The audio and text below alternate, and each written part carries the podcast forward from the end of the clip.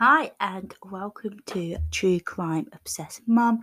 I am your True Crime Obsessed Mum, Amy, and this is your bonus episode. So, last week I was away on holiday, so you didn't get an episode. So, this week you're getting two. Now, this case is one that I was pretty sure I recorded before but apparently I didn't. So I'm a little confused as to where that actually went. So I'm recording it again for you because it's a case that is rather interesting and I think you will enjoy it. So without further ado, let's get on with it. So this case is the box. So if you can hear that, it's my really creaky chair. Um, I need to get a new one. So my apologies if that is being heard. I will try not to move too much. So, this case is the bathtub murder of Michelle Somers. April the 11th, 2007, Michelle Somers was found unconscious underwater in her bathtub. The coroner concluded that Michelle had died of a natural death due to cardiovascular disease but her daughters, Alexis and Rachel, believe their father was to blame. Michelle was born on January the 15th, 1957, in Concord, California. She was a straight A student, she was homecoming queen, and was Miss Concord in 1976. Martin McNeil was born on February 1st, 1956. Martin joined the military, military, military at the age of 17, but he was placed on disability leave for mental health reasons two years later in 1975. Now, Martin and Michelle met at the activity for the LDS Young Adults. It's like a Mormon um, get together. So, Michelle and Martin met and fell in love very quickly and decided to elope and get married February the 21st, 1978. Now, eloping and getting married nowadays is a bit like a scandal. But I suppose in the 70s it was more normal than it is now. And although their family was shocked, they did approve. So they went on to have four biological children Rachel, Vanessa, Alexis, and Damien. They later adopted three children from Ukraine Giselle, Ellie, and Sabrina. And um, another, sorry, four from Ukraine because they also adopted a girl called Ada. So they had four children of their own and four children that they adopted.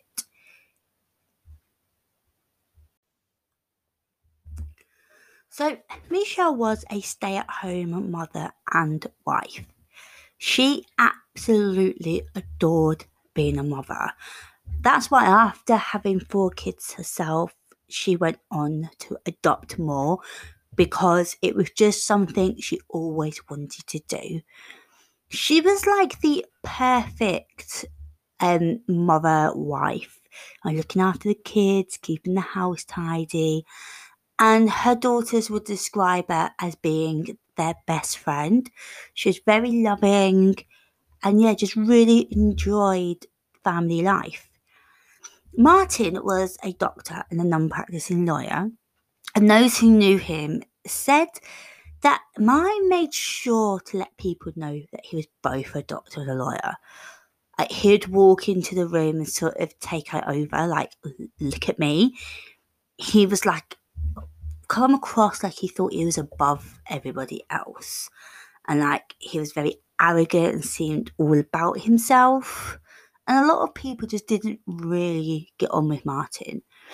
Now, Alexis, his daughter, would say that although he was like that to the outside world and they often had to apologize for his behavior, he was very different within the family. And he was actually a real good dad and was very involved in his children's life. And yeah, just completely different to how he came across to everybody else.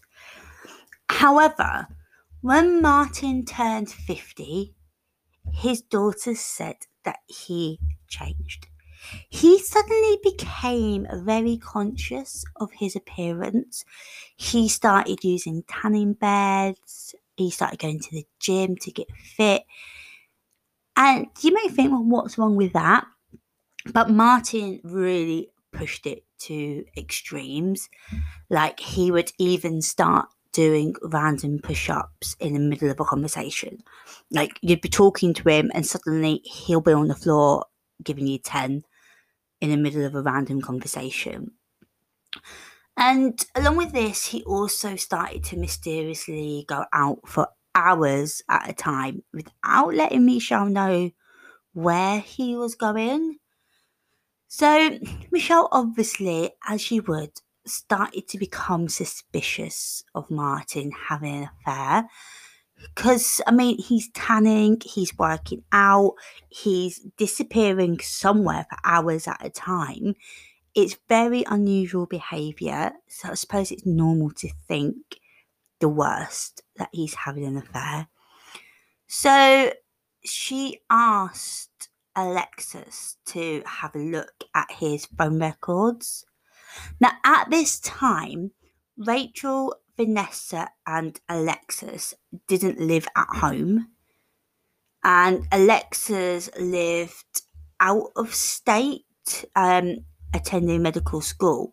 So it was only the younger kids that were at home. So Alexis used to um, come home for like holidays and things like that, but during term time, she'd be out of state.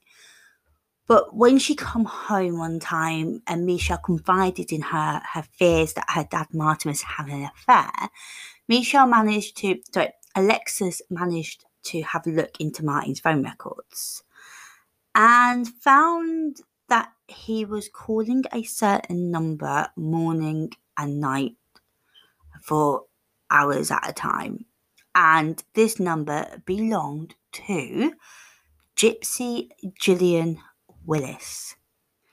Martin and Gypsy met in 2005, um, either at a nursing school or online. I've seen both, but I do believe it's online. But I've seen both, so I'm going to say it could be either or. Now, although they both said that they didn't want a relationship, and Martin actually telling Gypsy that he was very happily married, they soon got into a relationship. And um yeah martin started paying all of gypsy's bills and her rent. Now martin wasn't gypsy's first mistress.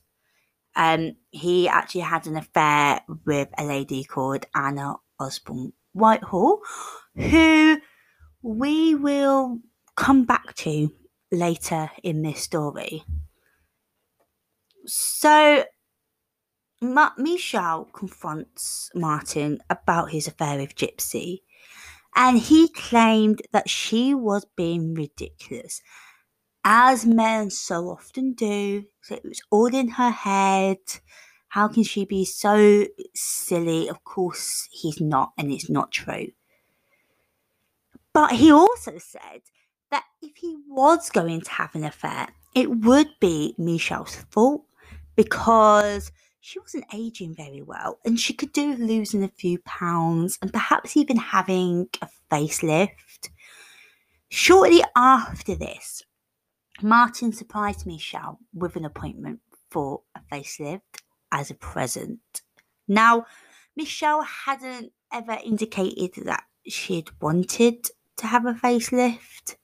So I think giving somebody a facelift as a present when they haven't told you that they wanted one is bizarre. But he also indicated that he was going to take her on a two week cruise after her surgery. Now, around this time, during a heartfelt, tearful session at church, Martin announced that he had cancer and less than a year to live. His health did appear to deteriorate. He began limping and walking with a cane and wearing a surgical boot. Despite him saying to his neighbours that he just had a procedure done and was having some complications, Martin painted somewhat of a different picture of his condition at work as well. And he told one of his colleagues at work that he had a peripheral neuropathy in his toe that wouldn't get better. And he told another colleague that he had cancer in his big toe. And yet, and another colleague that he had a neurological problem similar to MS. But despite his scattered claims of various illnesses during that spring, Martin remodeled his whole basement on his own and appeared to have absolutely no difficulty carrying giant slabs of sheetrock down the steps, which we'll come back to. So, Martin scheduled this appointment with plastic surgeon in March 2007 and at this appointment, Ma Michelle, I keep getting names mixed up. They both begin with M. Michelle didn't really say much. She was concerned. She was concerned about the risks, about the recovery and the downtime, but agreed to schedule her surgery for that April anyway. Now, I personally think that the affair she knew Martin was having was a big factor in her agreeing. So they next had an appointment to determine if Michelle was healthy enough for the surgery. And the physician they saw was actually concerned about Michelle's high blood pressure. And he suggested that they got that under control before surgery. He said that perhaps you should postpone the surgery, we'll get Michelle on tablets, get her blood pressure down, then you can book her in to have this surgery. Martin was not pleased with this suggestion to postpone the surgery at all. And the physician said, other than the blood pressure, Michelle was found to be perfectly healthy. They even did an ECG that revealed that Michelle's heart was absolutely normal with no arrhythmias or any evidence of heart disease whatsoever despite the fact that the coroner um, said her cause of death was natural due to heart disease, this ECG, literally like a month before her death, said that her heart was absolutely fine. So, although the primary care physician recommended that Michelle delay the procedure, Michelle and Martin kept the appointment for the preoperative evaluation with the surgeon. Alexis had come home from school to um, attend the appointment with him. I think it was like spring break. So Alexis was going to be home to help take care of her mother after the surgery.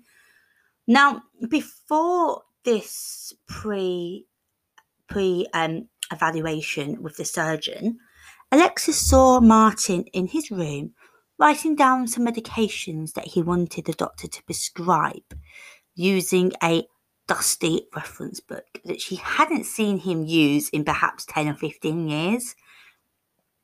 On the way to the appointment, Michelle said that she did actually want to push the appointment back until summer so she could make sure that her blood pressure was under control, just like her physician had recommended.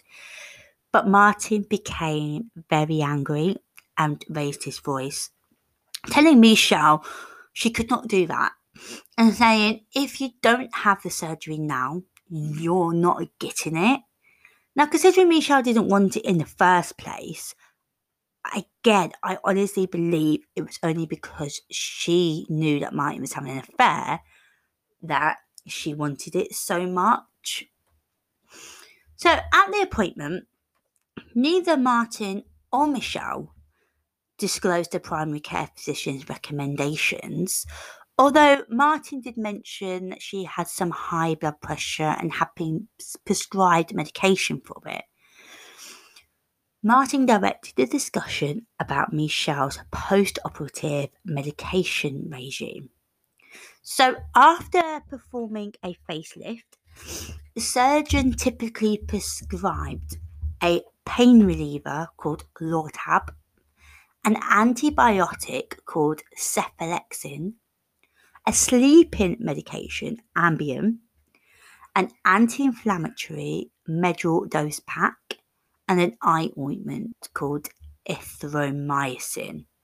And sometimes he would prescribe an anti nausea medication called Phenergan, um, just if the patients complained of noise of nausea associated with anaesthetic.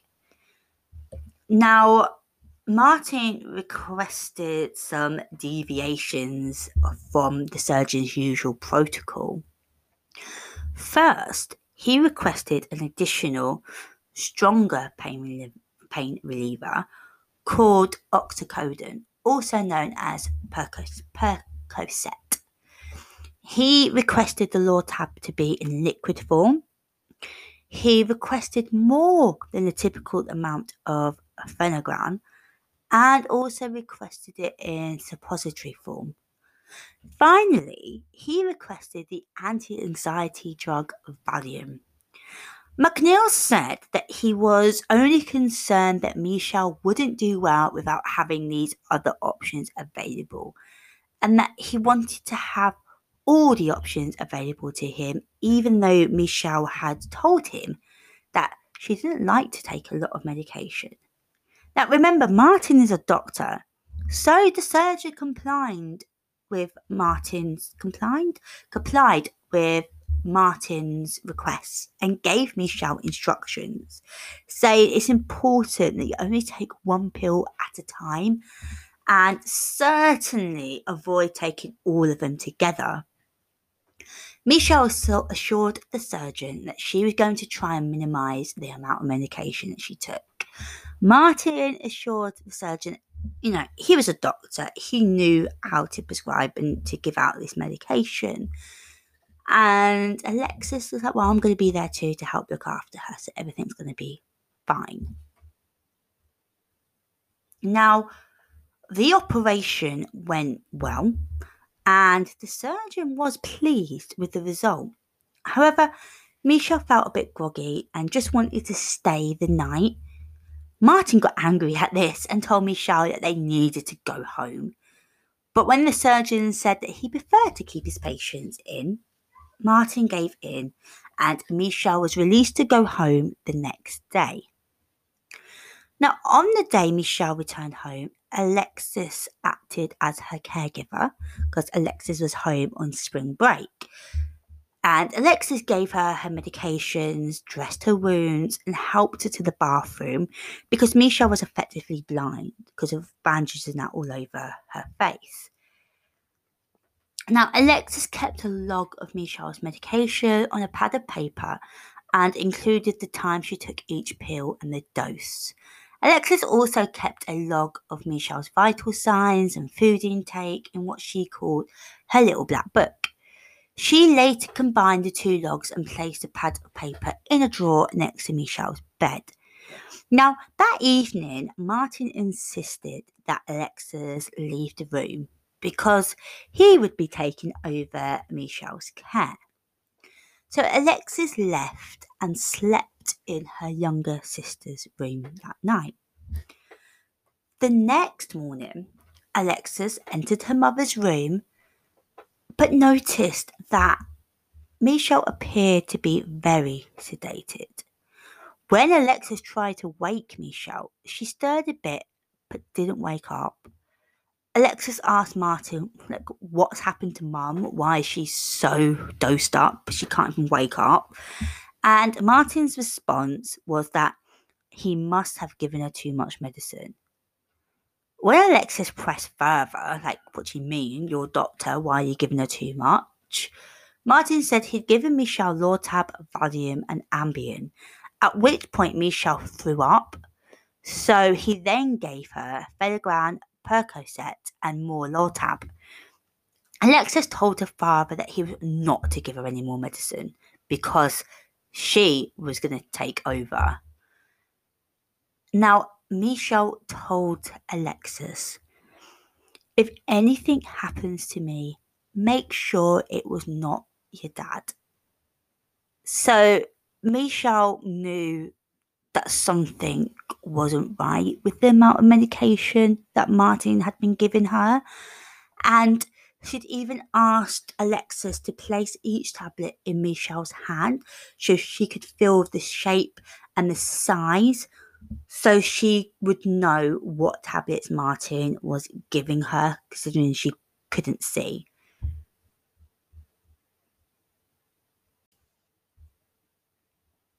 So later that evening, Michelle told Alexis that Martin had kept giving her medication and just telling her to swallow. And when she started to throw up, he just gave her more and more. And that's why she had asked Alexis to let her fill the medication so that didn't happen again. Now, Alexis continued to care for her mother and once Michelle's bandages came off, her recovery accelerated. And by April the 10th, Michelle was able to walk around and care for herself. She took no Valium, Phenergan, or Ambien because Michelle was sensitive to medication. She tried to take less than the prescribed dosage. And although Michelle was tapering off her medications, Martin called the surgeon and asked him to refill Michelle's prescription for Percocet and Phenergan, which he did at a follow up appointment because, again, Martin's a doctor and this surgeon just listened to what Martin was saying.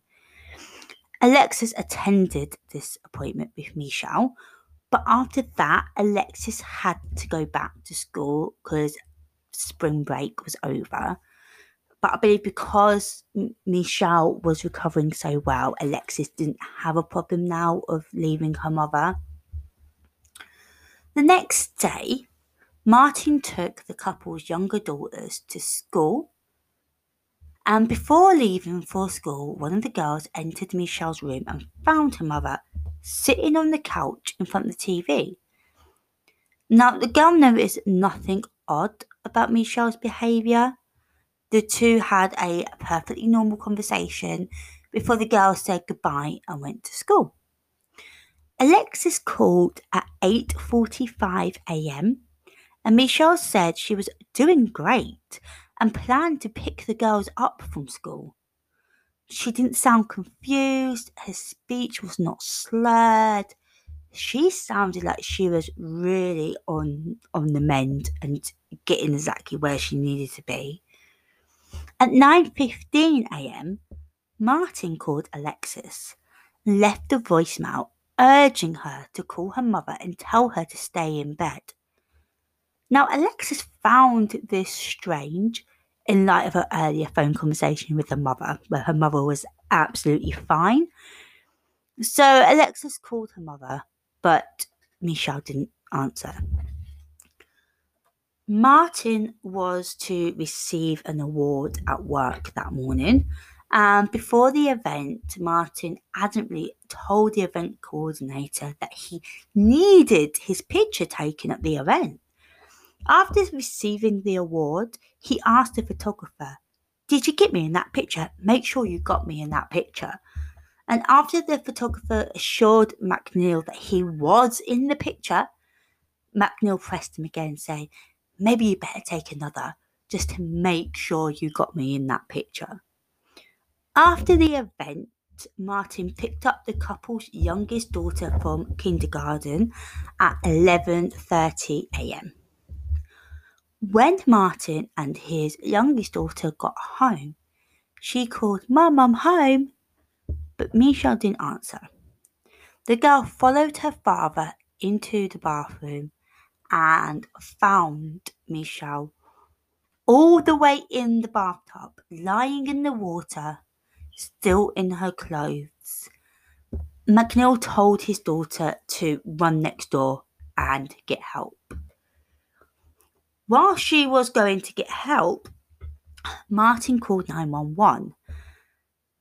Now, Martin gave the dispatcher a false address and hung up. So, when you phone 911, you get to put to a main switchboard. They take your address and that, and then they put you through to the local ambulance place. But the address that Martin gave wasn't an address at all. Um, Martin did call again and said, My wife has fallen in the bathtub. She's unconscious. She's underwater.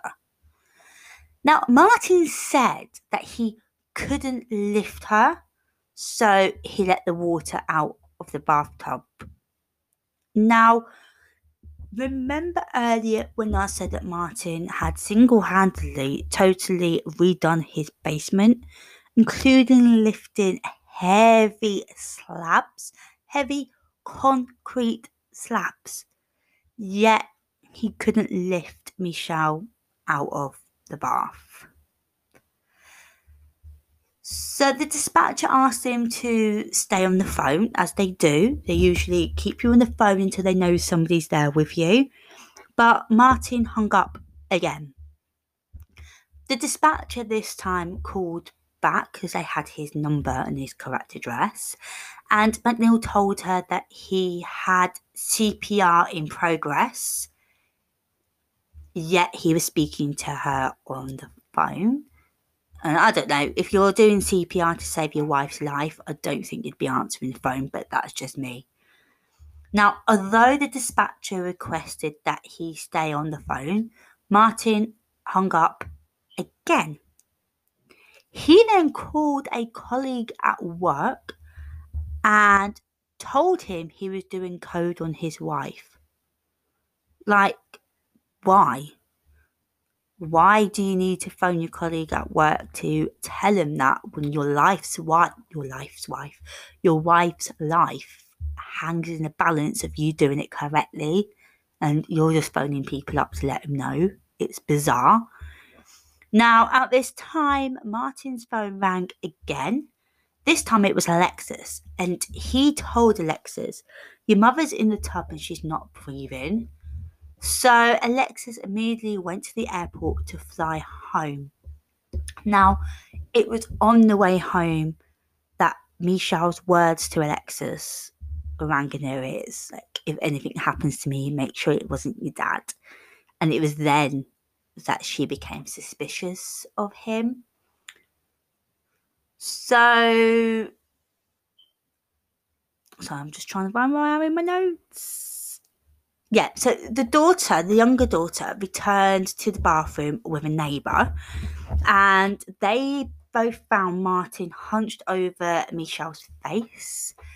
Michelle was face up with her head under her the faucet and her legs and feet inside the bathtub.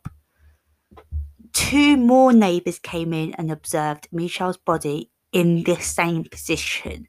So she's lying down as if you were having a bath.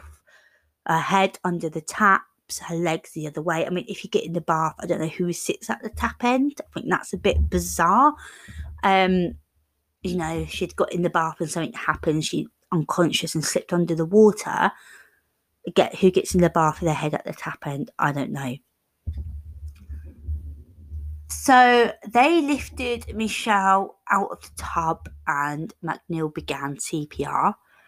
One of the neighbours performed the chest compressions while MacNeill leaned over Michelle's head to periodically administer the rescue breath. However, the neighbour did not observe Mich- Martin's mouth ever touching Michelle's, nor did Michelle's chest rise and fall when Martin administered the rescue breaths. Two paramedics arrived and took over CPR.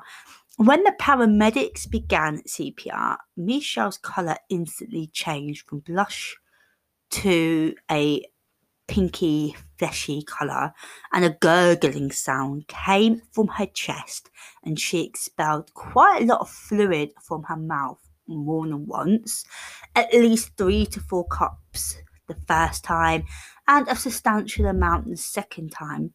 Now, I find it strange. Like, CPR is difficult, and a lot of people don't really know how to administer CPR correctly. But Martin is a doctor, and I find it very strange that a doctor could not do CPR correctly. While the paramedics performed the CPR, Martin told him that he had only been away from the home for a short period of time, during which Michelle overdosed on her pain medication slipped in the tub and hit her head. Now, MacNeill said he found Michelle face down, slumped over the tub. Because by this point, they've got Michelle out of the bath and she's on the bathroom floor when the paramedics got there. So, Martin says that Michelle was bent over the bath with her head in the bath under the water and her lower body out of the bathtub. So, like you're bending over to wash your hair when you can't be bothered to get in the shower or get in the bath, when you just bend over the bathtub, sort of like that, but totally slumped over so she was fully immersed in the water. But the neighbours that arrived all said that Misha was actually totally in the bath with her head under the taps and her feet the other end. So Martin's story is totally different to everybody else that's there.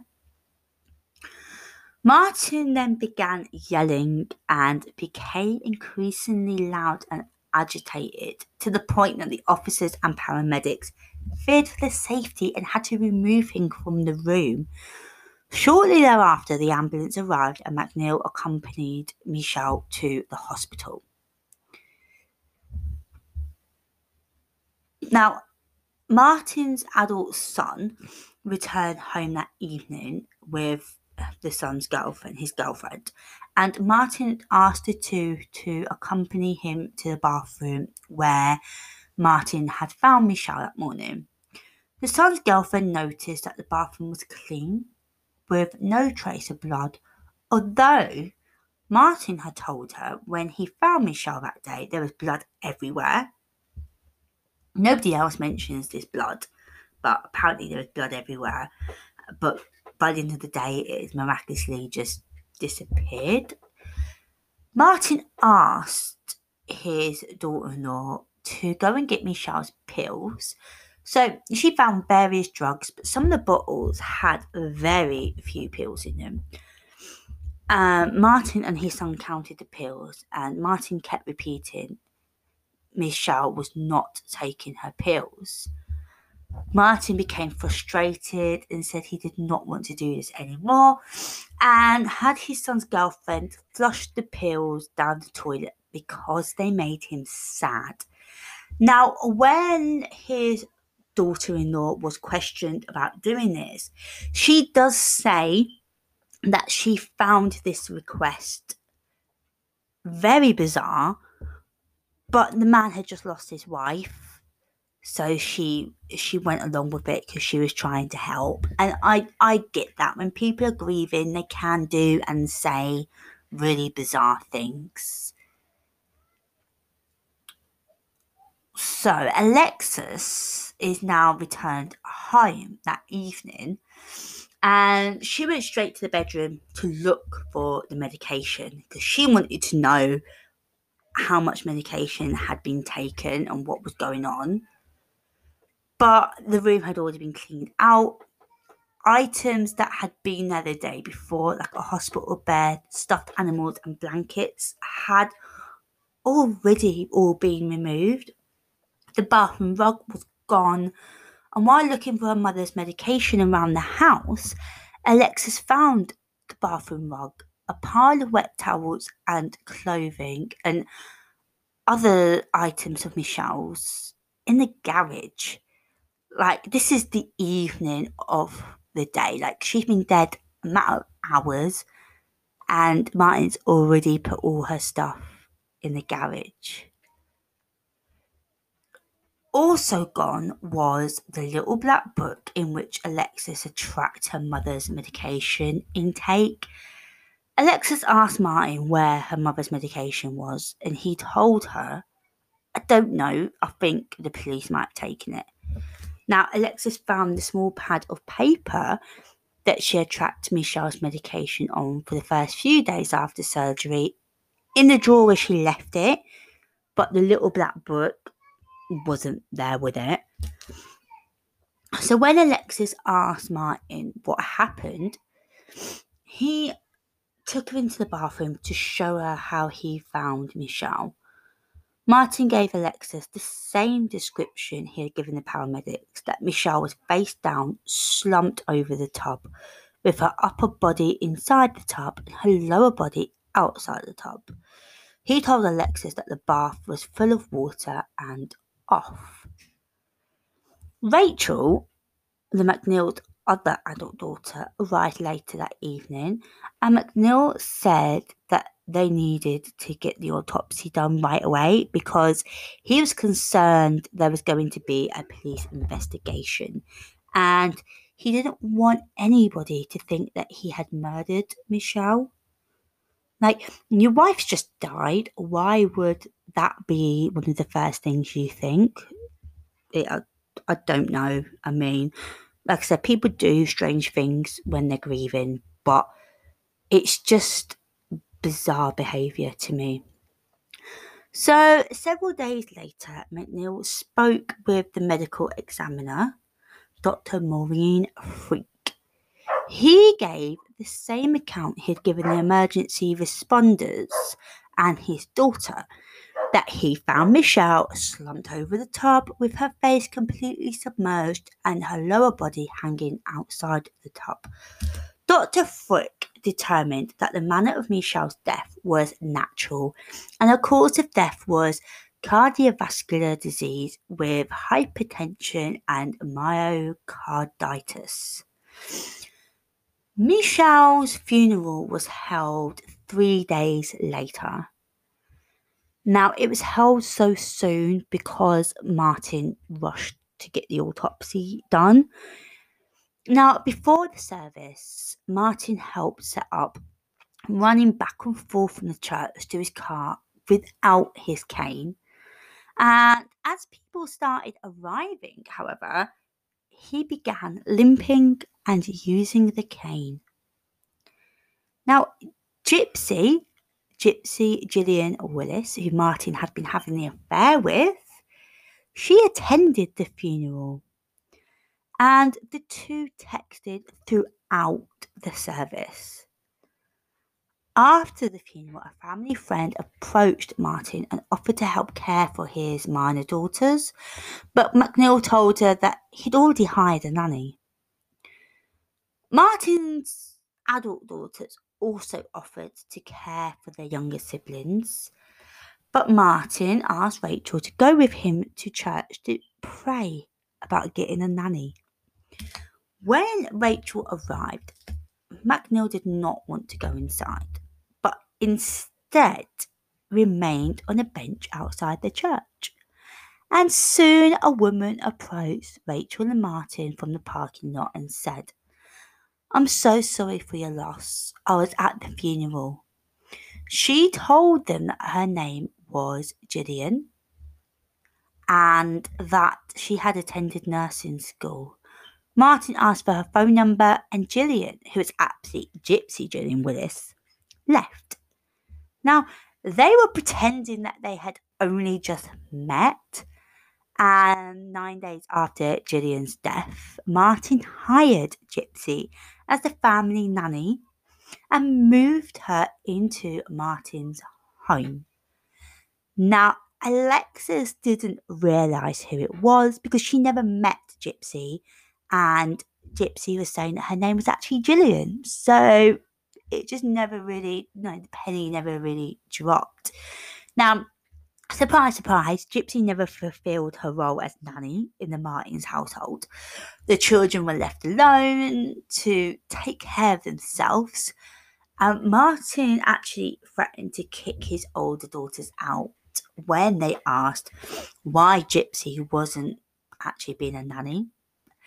Gypsy and Martin travelled to Wyoming, where Gypsy introduced him to her family as her fiance.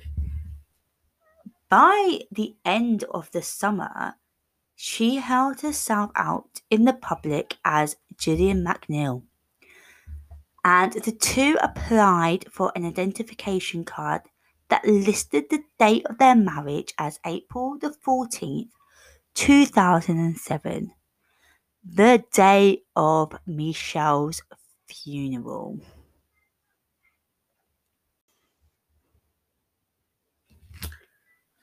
Martin's oldest adopted child, Giselle from Ukraine, he sent her back to Ukraine. Now, it was supposed to be a short holiday to for her to go home and see where she was actually from. And I think like there's some family she wanted to see and things like that. Um, this short holiday ended up being a whole year and Gypsy only came back to America when Alexis was like, right, enough's enough, and went and got her. Now, the year that Giselle was gone, Gypsy and Martin used her social security number to give Gypsy a whole new identity and get her out of some bad debt that Gypsy was in. Um, so yeah, when Giselle came back to America, there is now an issue because there's now two people claiming the same social security number. Gypsy and Martin got done for fraud. Gypsy was sentenced to three years probation, and Martin was sentenced to four years in prison. Now, having witnessed Martin's behaviour after Michelle's death, Alexis, Rachel, and Michelle's sister. So i have lost my place. I've moved the page and now I've lost my place uh, yes, sorry, right. Having witnessed Martin's behaviour after Michelle's death, Alexis, Rachel, and Michelle's sister asked investigators to re-examine Michelle's manner of death because that they're now thinking that there was something not right about it. So, the Utah County Attorney's Office asked a toxicologist to examined Dr. Frick's toxicology report from Michelle's autopsy. Now, the report stated that at the time of death, Michelle's blood contained Valium, Percocet, Phenergan, and Ambien in concentrations likely to render her severely obtunded difficult to arouse, potentially asleep and unable to respond constructively to her environment. The Utah County Attorney's Office also asked Dr. Todd Grey, Dr. Frick's successor, to review Dr. Frick's conclusions. Dr. Grey changed the manner of death from natural to undetermined and changed her course of death from heart disease to the combined effects of heart disease and drug toxicity. However, there was still no evidence to convict of Michelle's murder until Martin decided that while he was in prison, he was going to brag to his fellow inmates. He told inmates that he had got away with murdering Michelle. He told inmates that Michelle needed a helping hand and he had to hold her under the water for a bit. And it's prison, everything's listened to. People are likely to tell tales for very little. So this got back to the prison guards, and one month after Martin was released in 2012, he was charged with Michelle's death. November 2013, Martin MacNeill was sentenced to 17 years to life.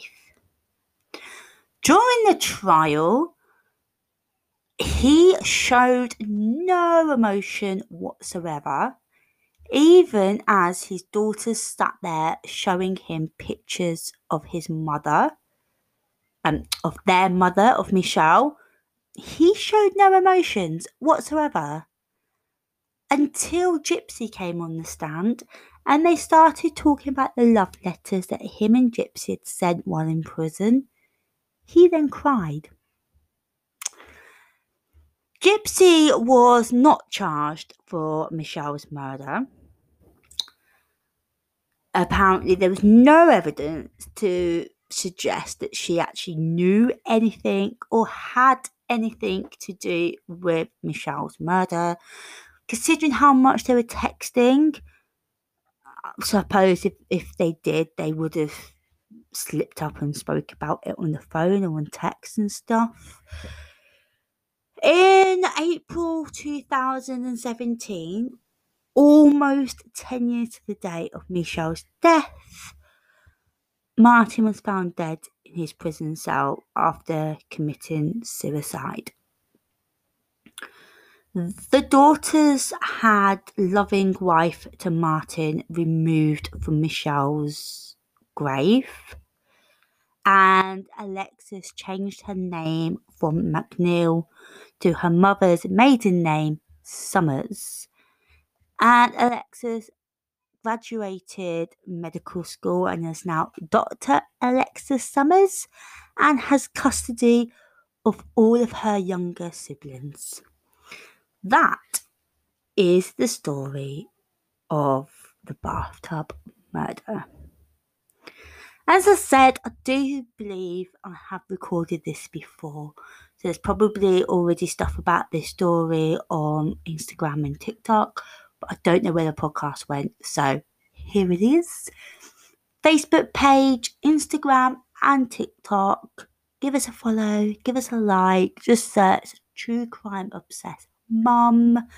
If you enjoyed this, please press subscribe or follow, whichever it is on the platform you listen to.